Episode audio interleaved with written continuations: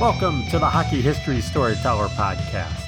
This is the podcast where you can learn about past players, coaches, teams, leagues, and events. The game we know and love today was created from our past. I'm your host, hockey player and fan, Andy Courtwright. Episode 13 Marcel Dionne, Hockey Royalty. Marcel Dionne was born in 1951 in Drummondville, Quebec, Canada. Marcel was small in stature, but he played like a much bigger man on the ice, and his stats lines show he is in the highest ranks of hockey royalty. Just listen to these numbers and their context with other names. His 731 goals were second to Gordie Howe when he retired in 1989 and rank sixth now just behind Brett Hull and ahead of Phil Esposito. His 1,040 assists rank him between Gordie Howe and Mario Lemieux for 11th all time. 1,771 total points are good for 7th between Ron Francis and Steve Yzerman. As a youth player, Marcel Dionne played with and against two other future Hall of Famers, Gilbert Perreault and Guy Lafleur. As a junior level player for St. Catharines in the Ontario Hockey League, he won two consecutive scoring titles. The second of the two he won despite missing 16 games with a collarbone injury. Gilbert Perreault, a year older, was drafted first in the 1970 draft. Guy Lafleur was drafted first overall in 1971, and the Detroit Red Wings drafted Dionne second. His first year in Motown, he set a rookie record with 77 points, but finished third in Calder voting behind Rick Martin and Ken Dryden. Fun fact Dryden won the 1972 Calder in the season after he won the Conn Smythe Playoff MVP trophy in 1971. Dionne was a solid young player for Detroit in his four years there. In 1974 75, he came in third in scoring behind Phil Esposito and Bobby Orr with 121 points. That total bested Gordie Howe's team record, and he had many Hart Trophy votes. Dionne was unhappy with the direction of the team in Detroit and used the threat of jumping to the World Hockey Association to force a trade. He chose Los Angeles as the Kings were coming off a 105 point season the year before. That trade sent Don Maloney, Terry Harper, and a future second round pick to Detroit. Marcel Dionne's greatest years came as a King. He played 11 plus seasons in Southern California he scored greater than 50 goals six times, including five years in a row. In his second year, he scored 122 points, trailing only Lafleur.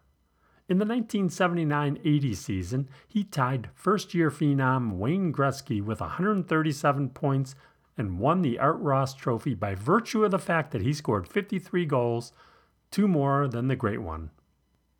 Despite many personal achievements, perhaps he was at his best when he was paired with Dave Taylor and Charlie Simmer to form the Triple Crown line in 1979.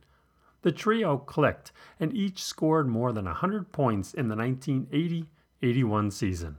At the end of his tenure with the Kings, Dionne took pride with the challenge of mentoring younger players, most notably Luc Robitaille, Jimmy Carson, and Steve Duchesne.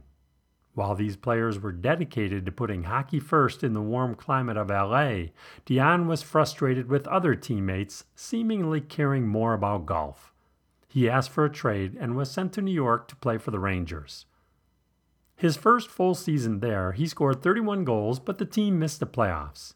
During his second season, he was paired with longtime friend Guy Lafleur, but Marcel was not in good playing shape so he asked to be sent to the Denver minor league affiliate to get into shape.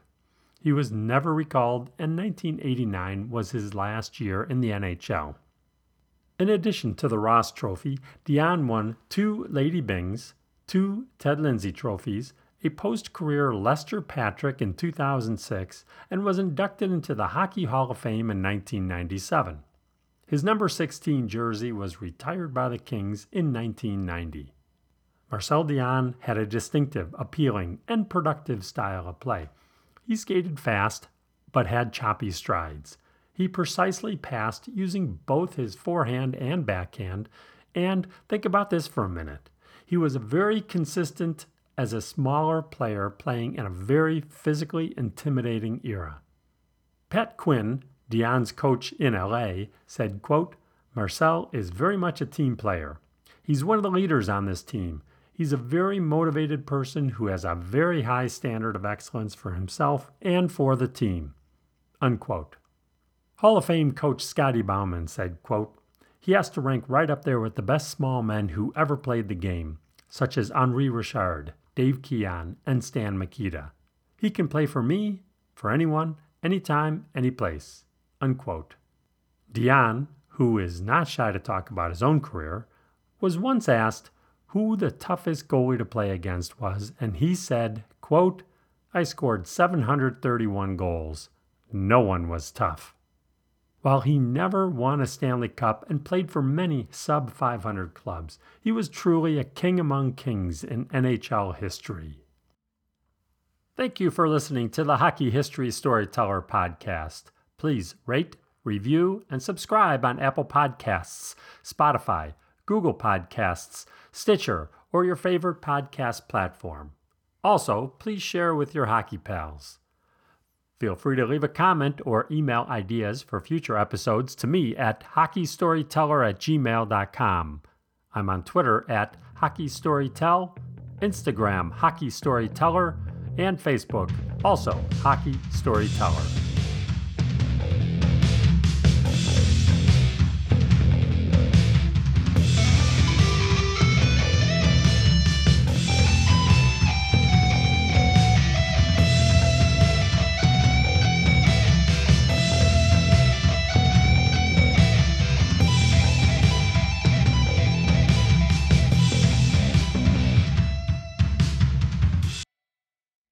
Hockey History Storyteller theme music was composed and performed by Lauren Clapp.